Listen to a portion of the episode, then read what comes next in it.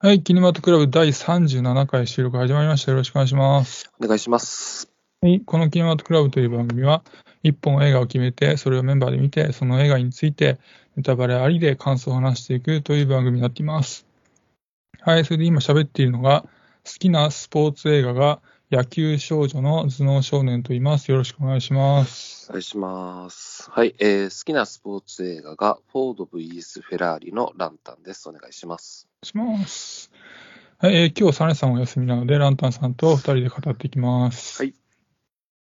はい、で、さっきなんでね、スポーツ映画の話をしていたかというと、えー今回は世界最強のテニスプレイヤーと称されるウィリアムズ姉妹とその父親リチャードの実話をもとにした、現在公開中の映画ドリームプランについて語っていこうと思います。えー今月行われるアカデミー賞では作品賞や主演男優賞など6部門にノミネートされています。えーちょっと最初に一応聞いとこうかと思ったんですけど、ランタンさんはテニスは詳しいんですか、いや、全然詳しくないですね。あの、錦織圭が結構前線、うん最前線で戦ってたとはいはいってあったじゃないですか。はいはい。もう最近ちょっと怪我かなんかの影響ではいはいね、思うような活躍してないですけど、その時期は結構ワウワウで見てたんうん。ですけどね、今、まあ、テニス自体は全然詳しくないです。なんかあれでラバー側の契約者すごい伸びたらしいですね。うん、うん。ねはいはい。僕もね、僕あほとんど見ないんですよね。うん。僕も確かにあの頃は、錦織圭が活躍すごいしてた頃はちょこっと見てたかなぐらいですかね。うん。なんで、そんな、じゃあ、二人が語っていきます。ドリームプラン。はい。はい。じゃあ、まずあらすじですね。映画 .com からです。はい。えーリチャード・ウィリアムズは、り優勝したテニスプレイヤーが4万ドルの小切手を受け取る姿をテレビで見て、自分の子供をテニスプレイヤーに育てることを決意する。テニスの経験がない彼は、独学でテニスの教育法を研究して、78ページにも及ぶ計画書を作成し、常識破りの計画を実行に移す。ギャングがはびこるカリフォルニア州コンプトンの公営テニスコートで、周囲からの批判や数々の問題に立ち向かいながら、奮闘する父のもと、姉妹はその才能を開花させていく。というものになってます。はいはい。で、監督がレイナルド・マーカス・グリーンさんという方で、えー日本未公開の長編映画を1本と、ネットフリックスのドラマシリーズの監督を一度されています。はい。で、主役が、えーリチャードを演じたウィル・スミスになってますね。はい。じゃあ、まあ、情報はそんなところでもう早速感想を語っていこうと思うんですが、ランタンさんはドリームプランいかがでしたでしょうか？はい。えー、大傑作おお、大傑作ですね。大傑作ですね。もう文句なしに面白かったですね。まあちょっと気が早いですけど、2022年のベスト10に入ってくるんじゃないかなって個人的にははいはい。思いますね。まあ 150分っていううん上映時間も決して長くないですうん。適正な上映時間だなっていうふうに感じました。はい。で、主人公のリチャードね、そのまだこう生まれてもいない子供をプロテニスプレイヤー、それもグランドスラムを達成して大金を稼ぐようなプレイヤーにする78ページにもわたる計画を立てると。で、本人はテニス経験がないっていう、これ完全に頭おかしいんですけど、ね、えーまあ、類を見ない、まあ、文字文字通り破天荒。で、まあ、時にこう、うん、独断的。で、うん。この独断的であるっていうところが、まあ、受け入れられないとか、まあ、イライラしたっていう人もおいると思うんですけど、はい。うん、なんかその要因には、こう、彼が、まあ、幼少の頃から他人からたくさん傷つけられた経験があってとか、はい。まあ、彼が黒人であることとか、その社会背景とか、まあ、いろんな要因があると思うんですけど、はい。こう、うーん、まあ、またその、誰からも敬意を払われてこなか来なくて、で、まあ、実の父親からも守ってもらえなかったという経験こそが、まあ、はい彼を独断的にしたっていうことも、言うこともできるし、その経験が、まあ、ドリームプランのお原動力でもあるというところで、この彼の偉大な一面と彼の欠点であるこう人となりの難しさ、扱いにくさっていうのは、まあ、勝利一体なんだなというふうに思いましたね。で、はい。はい。うーん、そのスポーツを題材とした映画ってまあ結構あると思うんですけど、はい。うーんスポーツ映画として結構成功してるなというふうに思いました。まあ、少なくとも素人目には、うん。うん、テニス描写に違和感がないし、はいうん、コートの中にね、こう僕自身がいるように感じられて、迫力もあったなって思うんです。で、さっき錦織圭の話をしましたけど、はい。あの、まあ、そんなにね、あの、詳しくないし、な、こう、いくつの試合を見てるわけじゃないけど、はいテニスを見てて感じることって、やっぱりこう、まあもちろん対戦相手はいるんだけど、こう、うん常に、うん、選手が自分自身と戦ってるなっていう印象が強くあるんですね。つまりそれは精神的な部分だったりというところで、こう、いかに自分、自分自身というものを保てるかみたいなところで、すごくこう、勝負してるなっていうふうなことを感じるわけですけど、うんなんかその感じがね、結構、うん、映画に出てたなっていうふうに思って、うん、それがすごく良かったなというふうに思いました。とりあえずそんなところです。なんか自分自身で戦ったって、戦ってるイメージっていうので思い出したのが、あの、うん。ラストの、あの、すえっ、と、ヴィーナスが14歳でデビューした大会かな。うん、で、相手がトイレ行っちゃって、うん、で、なんかこう、なんとかこう自分の中で、モチベーションとういうか、ねを維持しようって、自分自身戦ってるとことかね、うん、ああいうのとかもありますもんね。うん、はい、えーじゃあまあ僕はですね、ドリームプラン。えー鑑賞直後はですね、期待通りの重さ、面白さだなっていうのを思って、うん、あの、ウィル・スミスの演技も素晴らしくて、うん、まあ、アカデミー賞の主演男優賞ノミネートも納得だなっていう感じで。で、まあ2時間強って、まあ少し長い作品でしたけども、うん、まあテンポも良くて、見せ場も、まあなんか定期的にあって、ね。長さもあんまり感じませんでしたうん。で、あとはまあ作品にこう溢れるポジティブなメッセージが良かったなと思って。うん、で、あれ、なんか今作見ると、あの、コーチにまあ指導を断られたあの妹のセリーナが、はい、まあ結果は、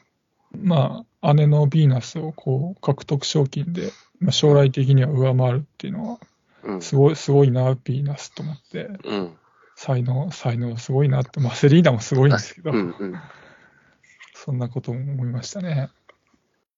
で、まあ、ラストにあの実際のウィリアムズ姉妹だったり、あのリチャードの映像が流れたとかも、ところとかも良くて。で、まあ、よく言えば僕はなんかもうちょっとテニスの試合がこの臨場感が欲しかったかなみたいなのも感じたんですけど、あの、なんていうかな、た、た、玉川のしし視点の映像とかってあるじゃないですか、なんかそういう。はい、はい、なんかああいうのがあるとね、こう、ちょっと、おーってなったりするんですけど、そういうのもちょっと欲しかったかなとか、ちょっと欲を言えばね、ありましたけども。で、まあ、なんかドリームプランの感想をこういろいろ見てると、はい、はい、あの今作の物語にこう、す素直に乗れるかどうかの、このポイントの一つに、うん、まあ、この押し付けとも、まあ、見える教育をする、この父親のリチャードが、こう、まあ、毒を、毒親に見えるかどうかっていうのがあったかなと思ってて、ポイントとして。うん。うんうんで、まあ、僕は鑑賞中はあんまり毒親に見えなくて、うん、で、まあ、理由としては、まあ、日本と違って、まあ、ドラッグとか殺人っていうのは隣り合わせの、うん。あの、まあ、ウィリアムズ姉妹が住むあのコンプトンっていう地域だと、まあ、レールから外れた黒人って、うん、まあなんか文字通り死が待っていると思ってて、うん、うん、で、なんかこの環境で子育てするには、こう一見、まあ押し付けにも見えるぐらいの、あの、リチャードのようなプランがなんか必要なのかもしれないなっていうふうに感じたからなんですよね。うん、うん、まあただね、なんかね、鑑賞後ちょっといろいろこう事実を調べていくとですね、うん、まあ、そのリチャードが、こう、の娘たちが、こう、黒人社会から、こう、のし上がった苦労人っていうふうに、こう、応援される存在になるために、なんかこのリチャードの意思で、こう、最初に住んでた、こう、比較的治安のいいロングビーチから、危険なあのコンプトンにわざわざ引っ越している、引っ越していたっていうのをちょっと知って、で、まあ、あとは、その、ヴィーナスとセリーナ以外に、はい、3, 三人あの父親が違う姉がいましたけど、うん、あの中で一番年上だった女性って、あのまあ、現実だとあの2003年にうん。あの、コンプトンで、あの、はい。ギャングの抗争の銃撃に巻き込まれて死んでるんですよね。うんうん。なので、なんかそういうこと考えちゃうと、なんかリチャードのやったことってどうだ、どうなんだろうっていう、ちょっと疑問をだんだん感じ始めて、うん、まあ、でも、まあ、なんつうかな、今作はあくまでも、なんていうのかな、実話を元にした映画って言ってるし、うん。うん。まあ、かつ、なんだろう、この映画とは、まあ、少し今言ったことって別の話かもしれないんで、なんかそれをもってこの作品を低評価にするのもなんかちょっと違うのかもしれないんだけども、うん。なんかちょっともやもやして、うん。うんどうこの作品の自分の中で評価したらいいのかがちょっと定まらずにいるっていう感じなんですよね。うん。そんな感じですかね、うん。とりあえず。そうですね。まあ、うん、毒毒 毒親であったかどうかっていうところで言うと、うん。まあ、ヴィーナスとセリーナ自身が、うんまあ、今作の制作総指揮に携わっていて、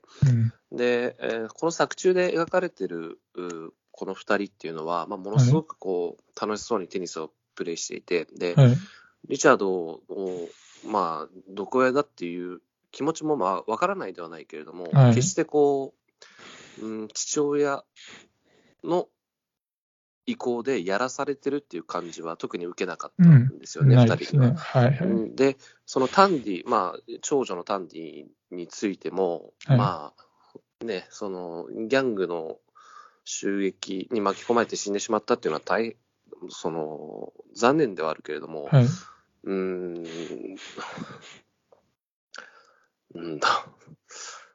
まあ、まあ、だから、なんかイコール毒親っていう風なのは結構短絡かなってちょっと、うん。うん、思っちゃうかなって、個人的には思いますかね。うん。まあ、その、はいまあ、そのプラン、プランの中に、つつまりコンプトンに引っ越すというものが組み込まれていて、うん。で、まあ、それが押し付けだったのかなっていうような雰囲気もまああるわけですけど、それによって、うん。その長女が命を落としてしまったとも言えなくもないのかなみたいな感じからのうん親としてどうなのみたいなことなんですかね、ちょっとうんね。うんうんただ、まあ、2003年、まあ、その、長女のタンディが亡くなったのは2003年っていうことですけど、はいまあ、もう十分自分自身で意思決定のできる年齢ですよね、その時に。まあね、そうですね。はいうん。なので、まあ、必ずしも、おリチャードのみにその責任があるとは、まあね、確かにね。うん。なんか話だと、コンプトンに住んでいた男性と交際していて、うんうんうん。巻き込まれたっていうことですから、うんまあ、彼女としてもそこで、まあ、足を、地に足をつけて生活をしようとしているという、まあ、そういう自ら選択をしているともね、確かにね、うん。言いますからね。そうですね。ねまあ、わからなくないですけどね。うん。言いたいことはね。はいはいで、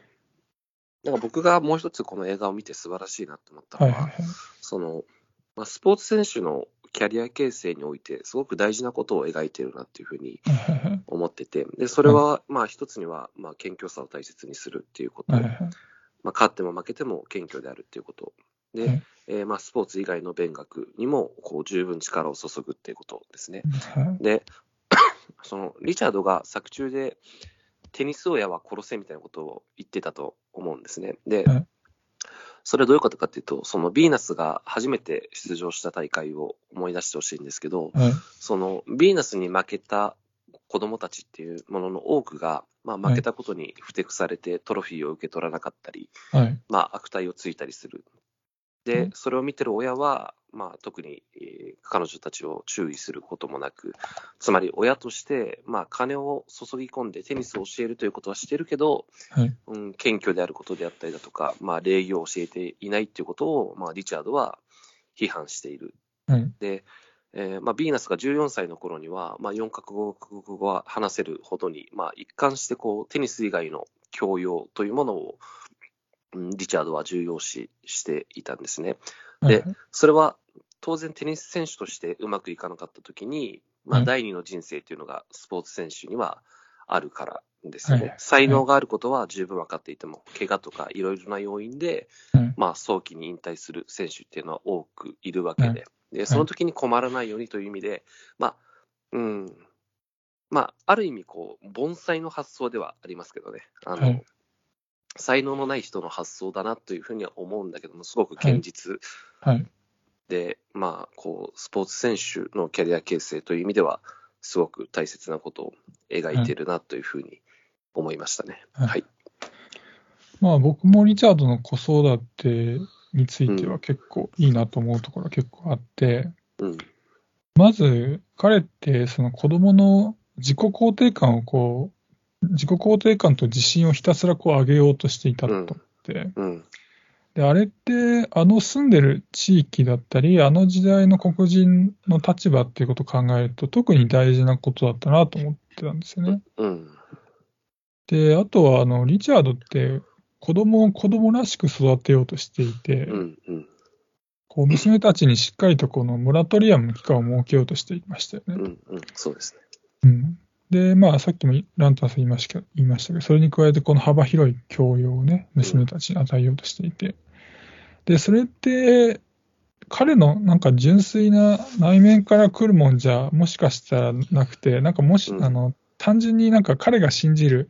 エホバの教えなのかなとかも。思ったんですけど、どまあでも結果的に言ってることは、うんなるほどなと思うことが多かったから、子育て自体は僕も良かったなと思って、うん。その、だから、そのど、リチャードが毒親に見えるかどうかも今作に乗れるかどうかのポイントだとも思うし、それに加えて、そのリチャードの子育てがうん。引っかかるものが悪い意味であるのかないのかも、このうん作品に乗れるかどうかのもう一つのポイントなのかなとかも思いましたね。うん。うん。あのまあ、うん。はいはい。あ、いいですか？はい。あれ、なんかそういう子育ての話してて、うん。あの、ちょっと関連することで質問したかったことがあって、はい。ちょっと作品からの感想から離れるかもしれないんですけど、まあ、たまに僕離れがちなんですけど、いあの、もしこの、まあ僕ら子供いないわけですけど、はい。自分が子育てをする立場になったら、なんかドリームプランじゃないですけど、何かこう、プランとか、そう、こう育てたいとかっていう思いとかってあるのかなっていうふうにちょっと思ったんですけど、なんか、アンパさんってあるんですか？うん。プランは立てないですけどね。ただ、うん。うん。まあ、ずるい人にはなってほしくなるほどね。ないずるい人ね。かな。ずるい人っていうのは、まあちょっと言い方嘘をつかないとか。うん、だからその誠実な人であってほしいとは。思いますよね。う。うんん。なんかね、僕は、うんこうそ育てたいっていうかね、こう育てることになるだろうなと思うのは、なんか放任主義になるだろうなと思ってて、あなんか割と放任主義で育てられたから、なんかそれ以外の子育てをしている自分が想像できないっていうかあ、、うん、うん。なんかそういうのありませんか？その自分が育てられたやり方をそのままうんこう、まあ、子供にしがちっていうか、まあ、それ以外知らない、そう知らない。うん実体験としては。うん。そうそう。なんかね、そんなことも考えました。うん。すみません、ちょっと作品の。あれから外れちゃいなましたけど。どね。うんはいはい。なんか、こういうきっかけでもない、聞くこともないだろうなと思って。そうそう。だからなんか、その毒親かどうかっていうのをう、んこう、まあ、この作品の評価に適用するっていうのもそうだし、単純に毒親かどうかを見ている僕らが断じるっていうこと自体が、ううんん、えやっぱ無理があるというか、その、まあね。うん、やっぱり人にはいい面も悪い面もあるし、それこそそれをやるって、結局、リチャードたちの向かいに住んでいた家の人とやってることってまあね。変わらないよねって、うん。うん、思うしね。うん、だから、そのリチャードが完璧な人間じゃないっていうところが、やっぱり今作の魅力の一つだと思う、うん確かにすごい人間にありましたね。いい意味でね。うんそうそうそう、破天荒ではあるけれども、まあ、人として弱いところもめちゃくちゃあると。でその二面性っていうのが、まあ、彼の人物像っていうのを、うん、立体立体的にしてると思うし、まあ、興味が惹かれる理由でもあると。で、そのリチャードがね、こうヴィーナスとセリーナに対して、えーすごくこう過保護であるっていうことについてね、はい。で、はいまあ、それはさっきも言ったように、彼自身のその幼少の頃からの経験に基づくものでもあるし、はいそれから、うん、リチャあ、ごめんなさい、ビーナスとセリーナっていうのが、有色人種であって、でさらに女性であるっていう、まあ、2つの壁はい。があると。で、それらのプレッシャーから子供を守らなくちゃいけない。あの、ーナスとリチャードの2人だけのコートのシーンでね、こう、ビーナスがうんプロデビューするということは、すべての黒人少女を背負って立つことになるっていうふうなことを言ってまして、はいはい。で、うーん、そういう、そういう理由もあると思うんだ。過保護になった理由として、そういう理由もあると思うんだけど、もう一つは、その、彼が過保護というか、そのテニスの実践からビーネスを、ビーナスを遠ざけた理由としては、うん。その、父親としての自分にあまりこう自信が持てなかったんじゃないかなっていうふうにうん。思うんですね。はい。で、きっとリチャードは、そのビーナスとセリーナが世界一になる、史上最高の選手になるっていううん、確固たる自信はあったんだと思うんだけれども、はいはい。その父親として彼女たちが、例えば負けた時とか、まあ、うまくいかない時に、うん父親としてそれを直視して、隣にいてやれるのかっていうのが、うん。本当の本当のところで、きっと自信が持てなかったんじゃないかなっていうふうに思うんですね。だから彼は、うん、俺には音でわかるんだなんて言いながら強がってはいるけど、ビーナスのプレーっていうのを、子供の頃のビーナスのプレーっていうのを、うんまあ、直視できずにいたと。でうん、うん、そのことについて、こう、コート上で、えービーナスとリチャードが話をする名シーンがありますけど、うん。そのあの誓いっていうのが言葉だけじゃなくて、その行動の描写にも表れているところが、まあ、この映画のいいところだなっていうふうにうん。思いましたね。そのうん全米1位の選手とお最後試合をするわけですけど、うんその時にこうリチャードはコートにはいないですね。テレビでその中継を見ているわけですけどはい、それっていうのはきっと、うん、ビーナスが自分の手を離れて自立したっていうことを認めたんだなっていうふうに僕は捉えたし、まあ、その試合でビーナスがいよいよ負けるっていう時には、コートに戻ってくる。それは負ける時、まあ、つまり地に伏せる時っていうのは、隣にいてあげるんだっていうことを誓った、その誓いっていうのを守ったんだなっていうふうに思って、うん、あれはなんかこう、一つ作品を深くしてるなって思いましたね。はい。うん確かにね、人間味あふれてて、リチャードはね、なんかこう、じプランをリチャードは立ててるんだけど、うん、そのプランに 自分もたそのプランと戦ってるっていうか、うん。リチャード自身も、うん。その辺も魅力的だったかなと思いました。うん、あの、まあ、こういう実話ベースの物語って大抵こう偉人が取り上げられるじゃないですか。はいはいはい。で、まあ、リチャードも偉大な人物であると思うんだけど、そのリチャード、あーセリーナとビーナスを育てたという意味では。はいはいなんだけど、別にその偉大っていう言葉には別に優れた人格っていう意味はないですからね、全うんう然。んなんで、うん。さっきも言いましたけど、やっぱりこう、リチャードの人格面を指摘して、この作品の評価を下げるっていうのは、なんかちょっと大門違いな気が僕はしますかね。はい。まあ、あの日本以外だと、キング・リチャードじゃないですか、タイトルが。うんうん。それのタイトルだと、ああ、確かにリチャードはそういう、うん。なんかね、そういう王様っぽいまあ、対応王様と。な、うんって感じうんこのドリームプランって言って、あのあの予予告でね、うん。見見た後に、あれ？ちょっと押し付けすごくね？ってななるんじゃないですかね。うん止まるかもしれないですね。まあ、ウィル・スミスのキャラクターもありますしね、今までこう、なんか幸せのなんたらみたいな映画にも出てきてね。うん、で、ドリームプランっていう題名もちょっと、うん、綺麗すぎますね、ややね。はい。じゃあ、あとはね、あの、まあ、今作って幅広い人に刺さる作品だと思うんですけど、まあ、ランダさんもね、良かったって言ってたし。うん。で、まあ、そそれに加えて、なんかこう、ビジネス本とかね、こう、うんじ自己啓発本とか好きな人にも刺さるんじゃないかなっていうふうに思って、今作が。うん。まあ、理由としては、あの、リチャードって、なんか優秀なビジネスマンだったような気がしたんですよね。うん。うん。プランが来てね。うん。で、なんなので、あの、彼の言動がなんかそういう本が好きな人に刺さりそうだなというふうに思って、うん。で、まあ、例えばなんていうかな、自分のプランをこう信じ続けるとかね、うん。こうしつこさがこう道を開くとか、うんこう自己肯定感を保ち続けるとか、こう、つ常に謙虚であれとかね、うん。なんか成功するために必要なんだろうなって思われるようなことが、こう、うんリチャードの行動を通して描かれていた気がして、うん。で、あとは、あの、プランにしくじるのは、しくじるプランだからだとかね、うん。うん。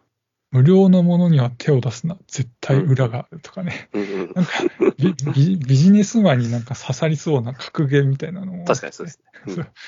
なんかこれ、そういう人が、本とか好きな人、好きだろうなと思いながらも見てました。はい。